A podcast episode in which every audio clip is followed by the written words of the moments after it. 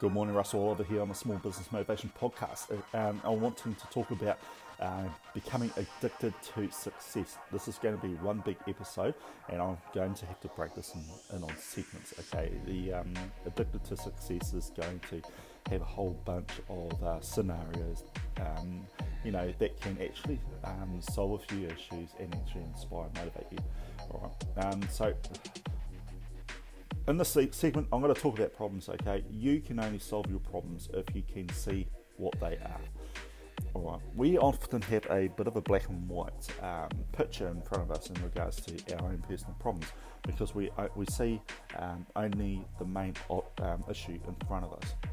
Now, what's contributing to that issue uh, may not be seen by us, but may be seen by other people last month I got a call from um, a particular uh, friend who was dealing with a whole budget of problems.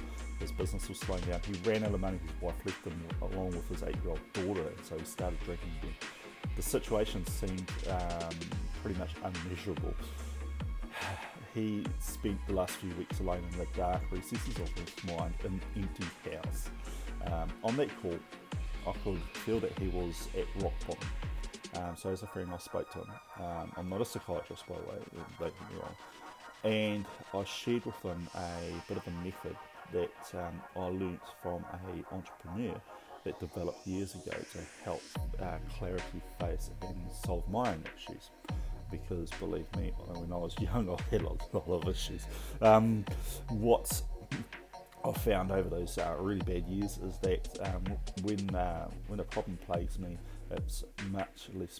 It is much less painful when I can clear away all the crap that's in front of me, um, so I can actually diffuse the noise, if you will, um, of un- unidentified emotions and thoughts surrounding it. Um, I, I, think they called it the boxing method, and since it worked for me, I started sharing it with uh, a few other people. There's a few um, few steps to my method. Okay, I've got three of them right here. One of them is draw the boxes. Okay, grab a sheet of paper and draw three boxes horizontally on the same level of the same size to ensure one is not meaningful. Sorry, to ensure one is not more meaningful than the other. Next, on top of each box, label them with the following words in no particular order work, family, and happiness. Remember that work, family, and happiness. The boxes are merely uh, repositories of, for those thoughts, i.e., the uh, thoughts in motion. Okay, so the, the boxes are merely repositories for those thoughts that, that come to mind when thinking about the problem we are confronted with. This gives the thoughts at home, and by doing so, enables us to turn off the noise surrounding the issue itself so that you can actually better identify it. I've got a quote here: um, "A broken bone can heal, but the wound, the wound a wound opens, can fester forever." Just remember that. Number two, starting uh, start writing the words and thoughts. Write any words, no matter how illogical, immediately that comes to mind uh, when thinking about that issue and that problem. As they come to you, write them in the most appropriate box. For instance, when I was doing this with my buddy, um, with my friend, the words came out of his mouth where wife left me, I'm a loser. In fact, he spit out 27 others before we were done, and uh, we were there for a little while, I can tell you that now. He, uh, we slotted um, each into the appropriate box. Um, if you can do this with a friend, um, that would be great. Okay, for example, uh, the wife left me, went into the family box, I'm a loser, went into the happiness box. Alright, so you don't need to get it perfect. Um, so don't focus on getting this perfect. Focus on just putting them in the boxes that's appropriate. Don't overthink this as perfection as far from the end goal here. Okay, when finished, you'll end up with an empty box. Okay, that's great. An empty box is just as meaningful, meaningful as a box filled to the brim. Bit of a warning as these words come to mind, they may you may start to doubt them and feel stupid and embarrassed. Uh, the words you're using may not um, mean to say anything, seem anything. Um, however, they are the noise and chaos we are looking to get rid of from your minds. Okay, ignore it all and visualize yourself simply as a scribe for your mind. So write them all down, no matter how stupid they are. Number three, let it marinate. Okay, once when you're done, uh, step away from your absolutely uh, work of ca- uh, art and chaos and leave it for at least a day. When your mind is ready um, and you, you, know you calm down, settle down, you'll pu- pull yourself back into it.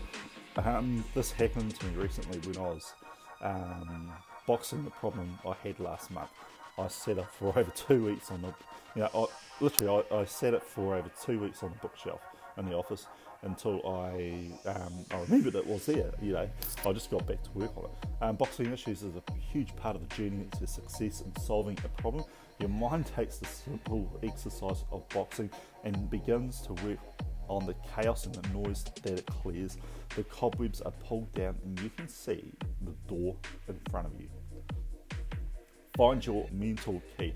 Now it is time to fashion the mental key uh, to unlock the door and enter it. The key to solving your problem is already there all along. Okay, everyone already has a solution, um, whether it's to get um, help from uh, an expert. Okay, I'm not saying that you're going to be able to solve the problem yourself, but you are going to work out that you probably will need a bit of help. Um, say, for instance, I, I, I, don't understand level 7 maths. Um, you know, the solution's there. Get, get an expert to help you out. Sorry, I'm going back here. The key to solving your problem was it's already there, okay, and it's just been clouded by meaningless thoughts and emotions. And I'm happy to say that my buddy opened a few doors since we last spoke. His wife got back in, uh, landed a few clients with the Boxy method. We was actually able to see the problems for what they truly are. And I love to love this quote here by Dr. Oakland. Don't let mental blocks control you. Set yourself free. Confront your fear and turn the mental blocks into building blocks. And I've got Dr. Oakland's quote right in front of me, and it actually, um, you know, I can relate to that. And that quote actually helped me out quite a bit. So, what do you reckon about the boxing uh, boxing methods? Okay, that was uh, created by a entrepreneur who is, oh, honestly, I can't remember his name, but he he is pretty much um, uh, oh, that's right. The entrepreneur I'm talking about is Jay Liber, uh, Lieberman himself. Um, uses this boxing method. Okay, so tell me what you think. What do you think of this boxing method? Um, however, as I can, as I said before, only you can solve your problems if you can see them. All right. Gain a bit of clarity. Um, you know, if you've got a bit of uh, bit of white noise in front of you uh, with emotions and chaos, you know, um, work on the boxing methods to clear it. Okay, and once you calm down and your you know your your feng shui within your mind is absolutely quiet, um, or somewhat quiet, then go back to the piece of paper, have, have a think about the boxing methods, and you can actually see what the problems are. All right, that's enough from me, Russell Oliver here, the Small Business Mentor. Um, have a fantastic day. It's a Thursday, and um, yeah, be successful, everyone. See ya.